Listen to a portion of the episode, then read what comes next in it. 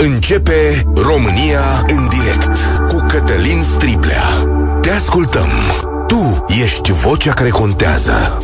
Bun găsit, bine ați venit la cea mai importantă dezbatere din România. De o lună și ceva încoace, Rusia bombardează zone civile din Ucraina. Mai precis, de când armata sa este tehnic alungată de pe frontul de est și soldații săi sunt uh, înfrânți. Pe măsură ce ucrainenii eliberează părți din teritoriul lor, Rusia bombardează tot mai multe centre nodale ale Ucrainei, bombardează centrale centrale electrice, transformatoare, zone care să lase populația fără căldură și curent electric în preajma iernii. Seria asta de bombardamente îngrozitoare continuă. Ieri a fost una dintre cele mai mari pene de curent din țară. Asta s-a simțit și în Republica Moldova, unde s-a ajuns la o pană de curent neașteptată și neprogramată, care s-a întins asupra întregii țări. În această dimineață, în Ucraina, 16 regiuni au fost reconectate, dar Organizația Mondială a Sănătății spune că va fi o catastrofă umanitară în această iarnă în Ucraina, pentru că milioane de oameni nu vor avea acces la căldură și curent electric, Pur și simplu, iarna aceasta, spune OMS, va fi o problemă de supraviețuire. Imediat vă chem la dezbatere la 0372069599. Vă întreb cum putem acționa și ce putem face noi, comunitatea internațională, împotriva unor astfel de bombardamente. Iată ce mai spune OMS, putem spune că este cel mai mare atac la adresa sistemului de sănătate pe teritoriul Europei de la sfârșitul celui de-al doilea război mondial. Cât de gravă este situația? L-am sunat pe jurnalistul Marin German, care este cetățean ucrainean. Bună ziua, domnule German! Bună ziua! Cum arată rețeaua de curent electric în această zi în Ucraina? Cam care e proporția de funcționare și de nefuncționare? Rețeaua ucraineană este bucățită, fragmentată și distrusă. Noi nu putem spune că este o rețea care nu mai funcționează, dar ea funcționează pe insule. Rusia a bombardat până acum și a distrus o serie de substații și noduri de conectare electrică care conectează și leagă centralele, sursele de producere a energiei electrice cu localitățile cu al regiunile îndepărtate și așa mai departe. De ce s-au produs atât de multe bombardamente pe teritoriul vestului ucrainean? Pentru că avem în vestul Ucrainei două centrale nucleare mari, una la Rovno și alta în Hmelnitsk, și uh, datorită funcționării acelor două centrale, uh, vestul ucrainean ajuta estul, centrul și sudul să-și mențină un, o stabilitate în rețeaua electrică ucraineană. Acum multe substații din vest au fost bombardate și rețeaua ucraineană arată uh, nu mai este un tot întreg, ci reprezintă niște insule. Înțeleg și că... comunicarea dintre ele este foarte, foarte complicată. Înțeleg dintr-un interviu pe care chiar dumneavoastră l-ați uh, făcut cu un inginer de specialitate că e nevoie de sute de ingineri care să repare sute de transformatoare și astfel de stații pe întreg teritoriul Ucrainei. Cât de mare e efortul ăsta de reparare? Adică poate fi făcut într-un timp rezonabil? Uh, Ucraina de una singură nu va reuși să se descurce și nu are nici uh, atâția specialiști și nu are nici timp la dispoziție. Uh, dacă se va opri bombardamentele azi și nu vor mai continua, Ucraina are nevoie de o jumătate de an, cu condiția care toate echipamentele necesare Ucraina nu le are, de aceea trebuie să vină în ajutor cei care pot să o ajute cu transformatoare și substații gata construite. Multe substații ucrainene electrice nu pot fi reparate. Pur și simplu au fost bombardate și distruse și apar multe alte probleme în orașele mari în special, cum ați remarcat dumneavoastră. Aici ați adăuga, aș adăuga și problema apei. Ieri seara, un medic uh, unul dintre cei mai importanți medici uh, chirurgi din uh, Ucraina, spunea că nu are în spital apă, nu are în spital curent electric, curent electric func- uh, era de la generatoare și nu era suficient și oamenii făceau operații, deci operații cu la lumina lumânării. Deci sunt niște, niște uh, lucruri adevărat de necrezut pentru secolul 21 și aceste probleme se vor aprofunda de la o zi la alta pe măsură ce Rusia va continua acest război hibrid nemilos, terorist într-un fel, de distrugerea unui stat. Trebuie să ne explicați ca oamenii să aibă o imagine cât se poate declară. Sunt în orașele mari, care au stațiile bombardate, nu ai nici curent electric, nici căldură, dar nici apă, nici canalizare, înțeleg. Da, așa este, pentru că majoritatea uh, sistemelor de aprovizionare cu apă și de funcționare a uh, canalizării uh, se bazează pe pompe electrice. Deci orașele moderne sunt atât de electrificate într-un fel uh, încât totul, este, totul depinde de, de curent.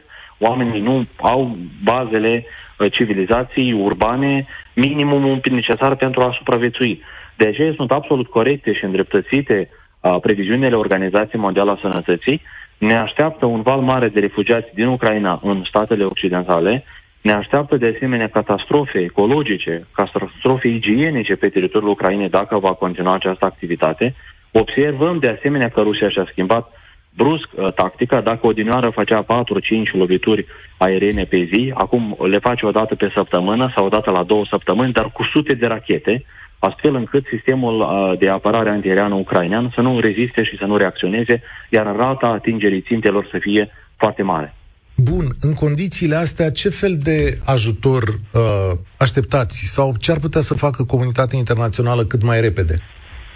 Uh, Ucraina a și spus că se așteaptă la un Ramstein energetic, adică tot așa... Ce înseamnă asta? Stat, statele din Occident, în formula Ramstein, oferă armament, un armament Ucrainei. Au ajutat tot așa, ar fi bine ca statele care au transformatoare libere, care au substații libere, echipamente pentru care să le înlocuiască temporar pe cele distruse de Rusia, să le ofere Ucrainei, să le împrumute, să le dea Ucrainei. De asemenea, orașele mari, spitalele mă refer, spitalele pentru copii, au nevoie de generatoare uh, pe diesel de producere a energiei electrice. Uh, mai mult decât atât, este, este o mare necesitate în, uh, și în combustibil. toate aceste elemente sunt foarte și foarte importante. specialiști specialiști care să vină și să ajute. Sunt foarte puțini specialiști ucraineni care cunosc să repară atât de multe lucrări concomitent.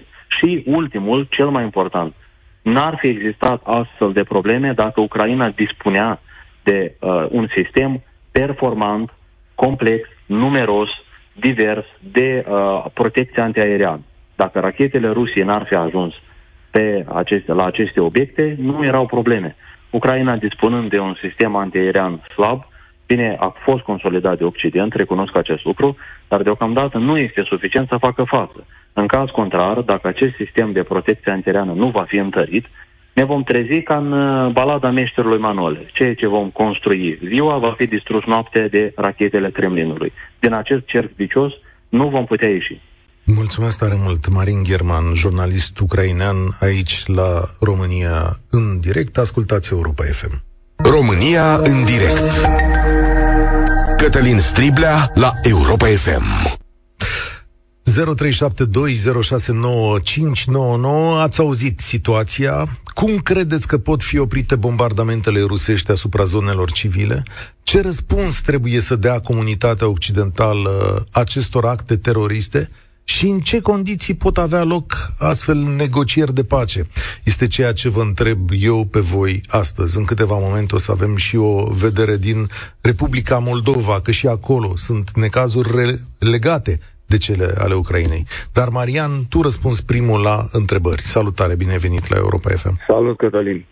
Ție și ascultătorilor. Uh, Rusia se pare că nu e și n-a fost capabilă să ducă acest război. Iar cu aceste retrageri și cu aceste lovituri de la distanță, ne arată tuturor încă o dată pe, că nu e capabil să ducă război. Ce bombardează ei acum, asta nu se numește război. Faptul că tragi în ținte civile și vrei să distrugi și să uh, instaurezi panica asupra cetățenilor de rând, în război eu consider că trebuie să lupți cu armata sau să te lupți pe front, să ții linia frontului și să câștigi teritorii. Așa ar gândi mulți dintre noi. Da. Dar... Exact. Iar acum, dacă tu nu ești capabil să duci un război și te-ai retras la tine acasă și arunci cu pietre peste gard sau cu tras cu arcul cu săgeți, să-i sperii pe alți, ei vor să pună o presiune asupra conducerii de la Kiev, cred eu. Oamenii se vor sătura, nu vor putea să trăiască la nesfârșit cu această teamă și frică. Și totul e de durată, depinde fiecare cât ce rezistă. pas face. Occidentul ce pas face, ei cât, poate, cât pot să reziste, și nu cred că poate să știe nimeni cum se va finaliza treaba asta sau cum se va sfârși. Doar că cred că Occidentul ar trebui să facă mai mult și să-i ajute mai mult. Și chiar uh, acest sistem de care vorbea și domnul de mai devreme de apărare antiaeriană ar trebui mai bine pus la punct. Iată ce, spune, iată ce spune reprezentantul Rusiei la ONU, Vasile Nebenzia, Lovim infrastructura Ucrainei ca răspuns la pomparea acestei țări cu arme occidentale și apelurile nesăbuite ale Chievului pentru o victorie militară asupra Rusiei. Deci ăsta e răspunsul lor pentru că ucrainenii primesc arme, spune acest om. Da. Păi ei nici nu au ce să negocieze în momentul de față Rusia. Dacă vor să așeze la masa negocierilor, nu prea au ce. De asta trebuie să distrugă cât mai mult, să instaureze cât mai mult haos, exact cum au făcut de la început și spre final, bă, ne oprim dacă... Adică să aibă și ei ceva în mânecă sau pe masă, să poată negocia. Da, Altfel, iar deocamdată ce... au distrugerea unor comunități civile și exact. noi aici trebuie să dăm un răspuns. Iar timpul, timpul cu cât trece uh, pune presiune pe ucrainieni și pe conducerea lor și mai pune presiune și pe Europa, datorită valului de migrație. Da, și datorită unei ien foarte complicate. În orice și scumpă pentru foarte mulți dintre europeni, că de fapt și aici ne doare foarte tare. Migranții sau cei care, refugiații din Ucraina, vor fi însă bine primiți aici. Mesaj pe WhatsApp, atenție, suntem și pe YouTube și pe Facebook. Rușii își permit încă să continue războiul datorită fățărniciei țărilor occidentale. În ciuda restricțiilor impuse, sunt încă multe relații economice cu Rusia. Da, dar să știți că, de exemplu, Rusia a pierdut 90% din piața de hidrocarburi din Europa Occidentală. Deci 90% din petrolul rusesc nu mai ajunge în Europa noastră democratică. Ion, salutare! Căutăm o soluție la, de răspuns la nemernicii asta. Uh, o întrebare retorică. Mi-o pun și eu și poate, nu știu, uh, de ce Ucraina, că în răz, uh, Ucraina e în război cu Rusia? De ce Ucraina poate să atace infrastructură energetică pe teritoriul Rusiei? Dacă Rusia atacă Ucraina pe acest, da. acest mod. Probabil că e o chestiune de care... ce nu face și Ucraina? Că e îndreptățită tot infrastructură energetică, bineînțeles cu pierderi laterale, cum păți Ucraina. Da. Uh, se întrerupe un pic telefonul, schimbă poziția lui, am să te rog ca să putem vorbi. Uh, probabil ca să nu escaladeze acest război. Cred că ăsta este răspunsul. Probabil pentru a nu le da posibilitatea rușilor să aducă uh, arme nucleare de mici dimensiuni pe, pe front. Bănuiesc că ăsta este răspunsul și uh, doi la mână, uh, cred că e sugerat de Marin German, cred că rușii pot să întețească aceste bombardamente lovim mult mai multe zone civile pentru că Ucraina nu are apărare antiaeriană. Ca să vă dau un răspuns atât după priceperea mea. Da, nici eu nu mă pricep, normal. Uh, dar uh, ideea este că, ideea este că uh, uh, Ucraina nu mă încasează. Deci o încasează zi de zi, săptămână de săptămână. De da. ce nu să trimită și Ucraina o rachetă pe o uzină electrică pe teritoriul Rusiei să vadă și ei cum este? Că până la urmă sunt în război. Altfel, Ucraina mi se pare că nu mă o încasează. Da. Aici, așa se vede de la distanță. Va fi o situație dificilă. Credeți că există da. vreo so- soluție în domeniul sancțiunilor sau de altă natură decât militară care să dea un răspuns de care Rusia să fie speriată, înfricoșată sau să-i pese? Uh, nu. Pe uh, Rusia nu poate fi speriată. Uh, dar, în același timp, uh, ucrainienii ăștia, mă uit la ei, sunt atât de uh, curajoși toată populația, și armata și populația, sunt atât de curajoși. Au zis, nu avem apă, nu avem energie, dar avem libertate. Deci când se pune problema de libertate, nu cred că mai contează nimic. Adică mm-hmm. Eu aveți dreptate. Uite să vă citesc un mesaj de pe Facebook ca să înțelegeți cum arată un mesaj mincinos și care uh, subminează și democrația, dar și buna înțelegere. Mulțumesc tare mult, uh, Ion. Zice așa, nu văd de ce ne preocupă Ucraina și nu facturile noastre mărite. Și noi putem rămâne în beznă dacă nu avem bani să le plătim. Știți unde e minciuna, nu? Pentru că statul român a plafonat atât facturile la curent și la gaz. Sunt un pic mai mari, dar sunt plafonate pe câteva trepte de consum iar de anul viitor vor fi și mai tare plafonate, adică niciun preț niciunde nu va putea să depășească 1,3 lei. Deci facturile noastre nu sunt atât de mari, doar dacă, domnule Adrian, care scrieți aici pe YouTube, sunteți cumva șeful unei corporații precum uh, Enel, NG sau știu eu, CEZ, Uh, care într-adevăr are pierderi din faptul ăsta. Dacă sunteți șeful unei corporații, îmi cer scuze atunci pentru ce spun eu. Dar bănuiala mea e că nu sunteți. Și bănuiala mea e că nu aveți factură atât de mărită la curent, că statul român plătește diferența în locul dumneavoastră. Despre asta e vorba. A, apropo, l-am prins pe Vitalie Cojocar, jurnalistul Euronews. El știe foarte bine situația din Republica Moldova, tot timpul e la curent uh, uh, cu ce se întâmplă acolo. Salut, Vitalie, mulțumesc că ai acceptat invitația. Salut, Cătălin. Noi salut și pe ascultătorii tăi. A, Vitali, te-am sunat astăzi special să ne spui care e problema curentului în, elect- în Republica Moldova, pentru că e strâns legată de Ucraina toată situația asta. Ieri a avut loc o pană masivă de curent electric din cauza ceea ce s-a întâmplat în Ucraina. Noi știm totuși că România dă curent electric uh, Republicii Moldova. De ce sunt probleme? Explică-ne un pic mecanismul de acolo, te rog frumos. Da, Cătălin. Uh, s-a întâmplat uh, ieri, în jurul orei două. Uh, noi am acoperit acest eveniment la Euronews. Au fost informații de ultimă oră care s-au produs în Republica Moldova. Ce se întâmplă este foarte simplu. Într-adevăr, România furnizează în acest moment Republicii Moldova peste 80, aproape 90, 90% din curentul necesar, pentru că Republica Moldova nu și-l poate produce singur. În plus, singur, în plus, nu mai poate importa din Ucraina, care este într-o situație foarte gravă cu aceste bombardamente. Dar aceste bombardamente, în momentul în care afectează steaua electrică din uh, Ucraina, uh, o undă uh, de șoc se uh, transmite prin rețea. Nu sunt foarte bun specialist în uh, a explica, nu sunt inginer, dar ce înțeleg de la oamenii de acolo este că uh, frecvența din această rețea crește brusc și pentru a nu afecta, pentru a nu se transfera această frecvență și această undă de șoc în toată Republica Moldova, niște automate uh, deconectează uh, Republica Moldova de la curentul electric care vine din uh, România. Apropo, uh, acest curent electric pe care România îl exportă în Republica Moldova trece tot prin Transnistria, ca să înțelegeți cât de legată este Republica Moldova uh, de rețelele de energie din Ucraina. O secundă, urmare, o secundă. În mintea noastră e acest scenariu, că noi suntem vecini cu Moldova, peste Prut și că acest curent electric ar trece pe acolo. Dar tu îmi spui că, de fapt, el se duce în Transnistria, zonă sub control rusesc, după care de-abia vine în Moldova. Înțeleg corect?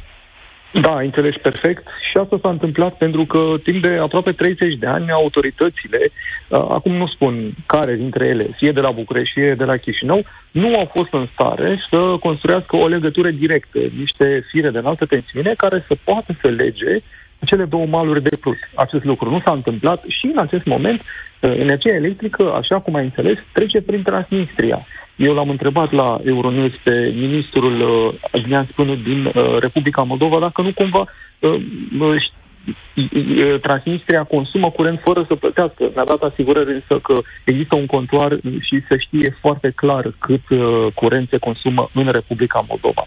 Dar, într-adevăr, este paradoxal că se întâmplă acest lucru. Descriem, uh, Vitalie Cojocar, descriem situația din Moldova la nivelul oamenilor, adică dincolo de o pană de curent care apare și dispare și care durează mult, înțeleg că și prețurile la curent s-au mărit în premieră pentru Moldova, care avea alt sistem. Cât de grea e situația cetățeanului obișnuit acolo? Uh, să știi că este foarte grea. Republica Moldova trece prin uh, niște scumpiri, inflația din Republica Moldova este cea mai mare din Europa. Oricum, această țară este și cea mai săracă țară din Europa. Uh, prețul uh, energiei electrice ar urma să crească pentru că ei erau obișnuiți cu un alt preț pe care îl luau din Ucraina, unde era mult mai ieftin, dar acum uh, se va scumpi și curentul electric. Nu se știe cu cât, pentru că nu a existat deocamdată o comunicare de acest fel, dar sigur uh, va fi o scumpire. Gazul uh, a ajuns la jumătate din uh, importuri din uh, Rusia și oricum uh, prețul uh, a urcat la cer. Republica Moldova plătește foarte scump această uh, încercare de a se rupe de Federația Rusă și oamenii de acolo o resimt din greu. Vorbeam cu cineva ieri la Euronews din Republica Moldova care îmi spunea că oamenii cumpără baterii din magazine, cumpără acumulatoare, cumpără uh, lumânări, pentru că în orice clipă niște bombe pot uh, uh, produce un uh, deranj foarte mare, niște pene de curent foarte mare, foarte mari și atunci vor suferi. De aceea oamenii se pregătesc. Atmosfera este destul de sumbră, este iarnă, încă nu este foarte frig și totuși ieri oamenii au simțit din plin ce înseamnă războiul. Gândește-te la București dintr-o dată nu mai circulă absolut nimic, semafoarele uh, se opresc, uh, trolebuzele, tramvaiele nu mai circulă și orașul este aruncat într-un haos. Oamenii sunt speriați, nu înțeleg ce se întâmplă primele câteva minute. Abia apoi încep să înțeleagă faptul că a fost uh, o pană de curent și nu se știe cât va mai dura. Ieri a durat uh, uh două ore, dar a fost destul de grav. Dar ce m-a surprins totuși a fost uh, reacția oamenilor. Foarte mulți dintre ei uh, au uh, înțeles ce s-a întâmplat și de unde vine problema. E adevărat că există și oameni care au susținut că Moldova se implică într-un război care nu le aparține, dar sunt și foarte mulți care văd uh, cine este agresorul. Mulțumesc tare mult pe Vitalie Cojocare, îl vedeți la Euronews, cred că în 20 de minute are jurnalul lui. Mulțumesc pentru intervenție și explicații. Asta se întâmplă, stimați români. Adică războiul acela nu e departe de noi. Războiul acela se poartă asimetric, cum se spune, și pe teritoriul acesta românesc care e Republica Moldova. Cetățenii de-ai noștri suferă acolo, iar situația aceasta se poate propaga în întreaga zonă. Eu astăzi la România în direct vă chem cu soluții soluții la această nenorocire. Da, noi credeam că războaiele se poartă pe teren, nu unde sunt cele două armate, acolo unde Ucraina îi snopește pe ruși. Nu, rușii nenorocesc o țară întreagă, lasă milioane de oameni în frig, în beznă și fără condiții minime de viață. Ce facem, Marius? Salutare, ești la România în direct. Salut, vă salut pe toți. Ce avem noi ce să facem? Da, ca guverne ar putea să intervină mai multe variante. Ori și-o ia Ucraina rău de tot și se duce spre Rusia, ori intervine Europa și cu America. Cum? În alte păi, ori, și aici sunt două variante. Ori, ori intervin politic și îl, îl închid pe Putin, îi închide gura cu ceva, adică să face un administrațiu între ei tacit, să nu știe lumea, ori îl bombardează. Partea a doua nu ne place la niciunul. Da, asta, uh, văd această soluție, o aud la mai mulți ascultători, e foarte curajoasă, să bombardezi Rusia. Crezi că e posibil așa ceva ca răspuns al lumii civilizate? Păi dacă ne asumăm o viață mai grea în următorii 20 de ani, da. Dacă nu, nu. Da. E bună asta cu asumatul unei vieți mai grele. Hai să vedem păi, dacă ne asumăm iarna asta o viață mai jos mai mult.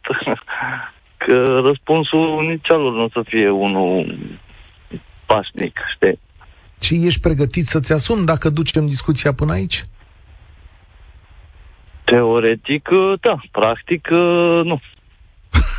da, e, asta e. e. Asta e o diferență celebră de pe vremea comuniștilor. Teoretic totul păi ne merge asumăm, bine. Ne asumăm cu toții, numai problema e că toți avem copii, știi? Și atunci vrem mai bine pentru ai noștri. Bun. Atunci, dacă nu ne asumăm, dăm o soluție realistă cu care oamenii să răspundă la această nenorocire. Cum îi faci să se oprească?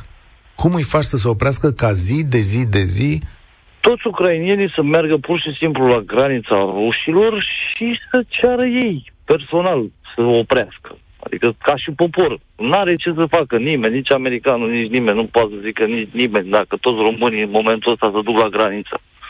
Toți efectiv. N-au ce să zică.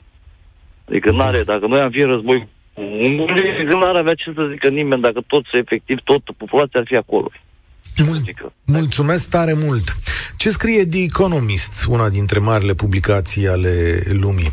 După luni de zile în care Ucraina a rezistat invaziei rusești, statalitatea și identitatea țării sunt mai puternice decât au fost vreodată. Dar războiul lui Putin transformă Rusia într-un stat eșuat cu granițe necontrolate, armate private, o populație care fuge din țară, decădere morală și care s-ar putea confrunta cu o răscoală populară. Deci sancțiunile acelea pe care noi le vedem de foarte multe ori, zicem, domnule, nu fac mare lucru, ele totuși fac tot uh, apasă asupra populației încet. Acum e un concurs de rezistență. Cine vor rezista mai mult? Rușii sau europenii? Cine va ceda prima dată? E adevărat, noi nu bombardăm, dar avem lucruri pe care să le facem. Cristian, salutare, bine ai venit la România în direct. Salut, Cătălin. Cred că suntem într-o perioadă a războiului în care ar trebui Turcia să se implice mai mult. Au reușit să redeschidă coridorul pentru cereale. Cred că ar putea Erdogan să facă presiune asupra lui Putin să înceteze cu bombardamentele împotriva populației civile. Cred că ar putea. Că din partea Chinei nu prea se văd semnale. China, Cel da, nu prea, da. După G20... Nu mai spune nimic. E adevărat, dar de ce, de ce crezi într-o put- nucleară? De ce schimb. crezi într-o mai mare putere a lui Erdogan? De ce Erdogan? Sau care ce avantaj are Erdogan? Există schimburi economice destul de puternice între Rusia și Turcia. Noi nu mai importăm gaze, nu mai importăm petrol, dar totuși pe axa de, eu știu, Moscova-Ankara, încă sunt uh, relații comerciale destul de mari, ca să spun așa. Și cred că ar putea Erdogan să facă presiune asupra lui Putin să oprească atacurile asupra populației civile. În caz contrar, singura variantă ar fi să le trimită rachete cu rază lungă de acțiune. Nu au ce să facă. Nu cred că există sistem de apărare antiaeriană care să poată să oprească toate rachetele. Fii atent. Se vede și în Israel. A, știi că ucrainenii... mai cade decât o bombă. Ucrainenii au cerut sistemul de apărare antirachetă din Israel. Nu l-au avut. Acum îmi dau seama cât de util ar fi fost acest sistem pentru Acel Ucraina? sistem nu este decât în Israel. Da, știm, știm situația care e acolo, Israelul nu... Niciunde și nu n-a fost, până acum n-a fost nici măcar în Marea Britanie. E o tehnologie, cea mai înaltă tehnologie în domeniu, sigur că toate țările sunt datoare să-și apere tehnologia asta, uh, dar nu m-ar mira că la un moment dat, pentru în urma unor negocieri în care să fie folositoare tuturor părților, oricât de cinic ar suna, ca Israelul să dea o mână de ajutor. Comentează-mi, te rog, asta. Pravda. Ziarul Pravda zice acum două zile că uh, în ajunul summitului G20, una dintre țările intermediare aflate în comunicare atât cu Rusia cât și cu Ucraina, hai să zicem Turcia, de care o pomenești, iar fi mânat președintelui Putin cadrul pentru un posibil acord pentru negocieri directe Asta zice Pravda, citând surse din serviciile secrete americane. Esența propunerii a fost ca teritoriile ocupate și deja anexate din sudul și estul țării să revină Ucrainei, inclusiv Donbasul, și totuși problema Crimei ar fi luată de pe masă. Pentru Rusia acest lucru este fundamental pentru așa numita moștenire a lui Putin. Prin, um, prin urmare, acordul prevedea ca Crimea să rămână la ruși și dă în uh, înapoi toate zonele celelalte respective. E, uh, și înghețarea oricăror discuții despre statutul peninsulei vreme de șapte ani. Pravda. Îți spun ce zice Pravda. Nu știu ce să spun. Alte declarații politice, să spun, în trecutul nu chiar îndepărtat, date de la Casa Albă, au fost clare că nu se va negocia nimic în pacea cu Rusia decât cu Ucraina la masă. Acum, nici, deocamdată nu cred că rușii își doresc o negociere. Uh-huh. Plus că ei nu au respectat uh, nici acordurile din trecut pe care le-au mai avut. Au, tot timpul au, au o metodă, să spun, în care vor să vadă cum reacționează adversarul. Nu se gândesc 10 pași înainte, nu. Se gândesc două mutări. Dacă facem așa, ce se întâmplă? Nu știm. Hai să facem și vedem. Așa e și cu bombardamentul ăsta acum. Nu cred că toți din armata rusă sunt convinși că trebuie să facă lucrul ăsta. Îl fac să vadă ce se va întâmpla. Și sunt și printre ei care nu cred că își doresc să, să, facă, să facă atacuri împotriva civililor. Se execută, nu știu cum să zic, te împușcă dacă nu faci, ca să zic așa. Cea mai mare dezbatere publică din România. În direct la Europa FM cu Cătălin Striblea.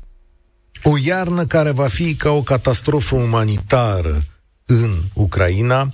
Asta se pregătește în aceste momente și nu avem un răspuns clar al comunității internaționale la aceste bombardamente care lasă întreaga țară fără curent. Călin, salutare, ești la România în direct.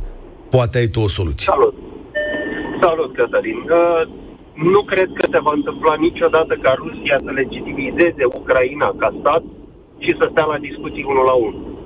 Rusia este în acest război pentru a-și putea păstra imaginea de imperiu. Existența Ucrainei îi anulează această imagine. Nu vor discuta direct niciodată. Din punctul meu de vedere, singura soluție pe care o are comunitatea internațională este ajutorarea și implicarea militară în totalitate la discreția Ucrainei. Asta ce înseamnă? Mă refer la aviație, trupe, tancuri, escaladarea militară și evacuarea Rusiei de pe teritoriul Ucrainei cu forțe militare, construirea unui sistem ca în Israel. Israelul nu-și va ceda sistemul uh, aerian, pentru că este frică să nu fie capturat de ruși și ca urmare transmis iranienilor. Ei nu vor ca secretele lor să ajungă la iranieni. De asta nu vor transfera niciodată sistemul în Ucraina. Dar Ucraina își poate crea propriul sistem dacă Statele Unite și Marea Britanie, care au obligația diplomatică, ca urmare a tratatului de la Budapesta, să ajute Ucraina complet și fără nicio rezervă, se implică cu trupe, cu aviație, cu tehnică militară să evacueze trupele ruse Dar, din Ucraina. asta se întâmplă și în acest moment, adică ucrainenii pas cu pas... Nu, nu, ucrainienii eliberează pas cu pas, dar se chinuie logistic, se chinuie ca apărare antieriană, ei solicită tancuri de la Germania și transportoare blindate de la Germania din martie și primesc BMP-1 de la greci și grecii prim, primesc transportoarele uh, blindate de la nemți, ucrainienii sunt într-o luptă de PR permanentă mai degrabă cu Europa decât cu Rusia. Mm-hmm. Ei sunt aj- ajutați limitat și cu frică și nu înțeleg de cine e frică acestei lumi, de e frică de un terorist, de un volan politic și ne e frică să, să ne apărăm. Mi se pare complet absurd. Da, pentru că probabil atunci când vine vorba de politică, dar și de viețile noastre care sunt cât de cât confortabile, e greu să hotărăști că nu milioane ca în Ucraina, ci zeci de milioane, sute de milioane din întreaga Europa pot sta în frig cu prețuri mari și duce o iarnă grozavă sau ierni grozavă. Dar pe poteca pe care suntem, ăsta e viitorul. Ăsta e viitorul. Nu putem să-l ocolim dacă nu pleznim Rusia la locul ei. Rusia nu recunoaște legea în acest moment. Rusia nu se comportă ca un stat de drept internațional. Rusia, da, nu mai e un stat de drept internațional, adică ce, fa- mai ce, de mult. ce ne furăm singur căciula? Avem pretenția că putem vorbi cu cineva care demonstrează zilnic că nu e un partener de discuție? Rusia a încălcat acordul semnat cu Statele Unite și Marea Britanie prin care a preluat armele nucleare de la Ucraina. Și atunci... În 2014 l-a, l-a încălcat spune Noi avem 9 ani de întârziere în, în, în, în a-i apăra pe ucrainieni. Noi, noi, polonezii, cehii, nemții, Statele Unite, toți, Îți mulțumesc. E o parte din vina la noi. Sunt de acord cu tine. De asemenea, însă spun că orice escaladare în acest moment îi îngrozește nu numai pe politicieni, ci cel mai mult pe civili. Adică starea de incertitudine prelungită e un ghem în stomacul fiecăruia dintre noi. Dar soluția e corectă și singura cu rezultate pe termen lung. Acel golan politic, cum i-a spus ascultătorul nostru trebuie îndepărtat. Asta este miza acestui război. Rusia pusă la locul ei. Dar Radu poate ai altă idee în finalul acestei emisiuni.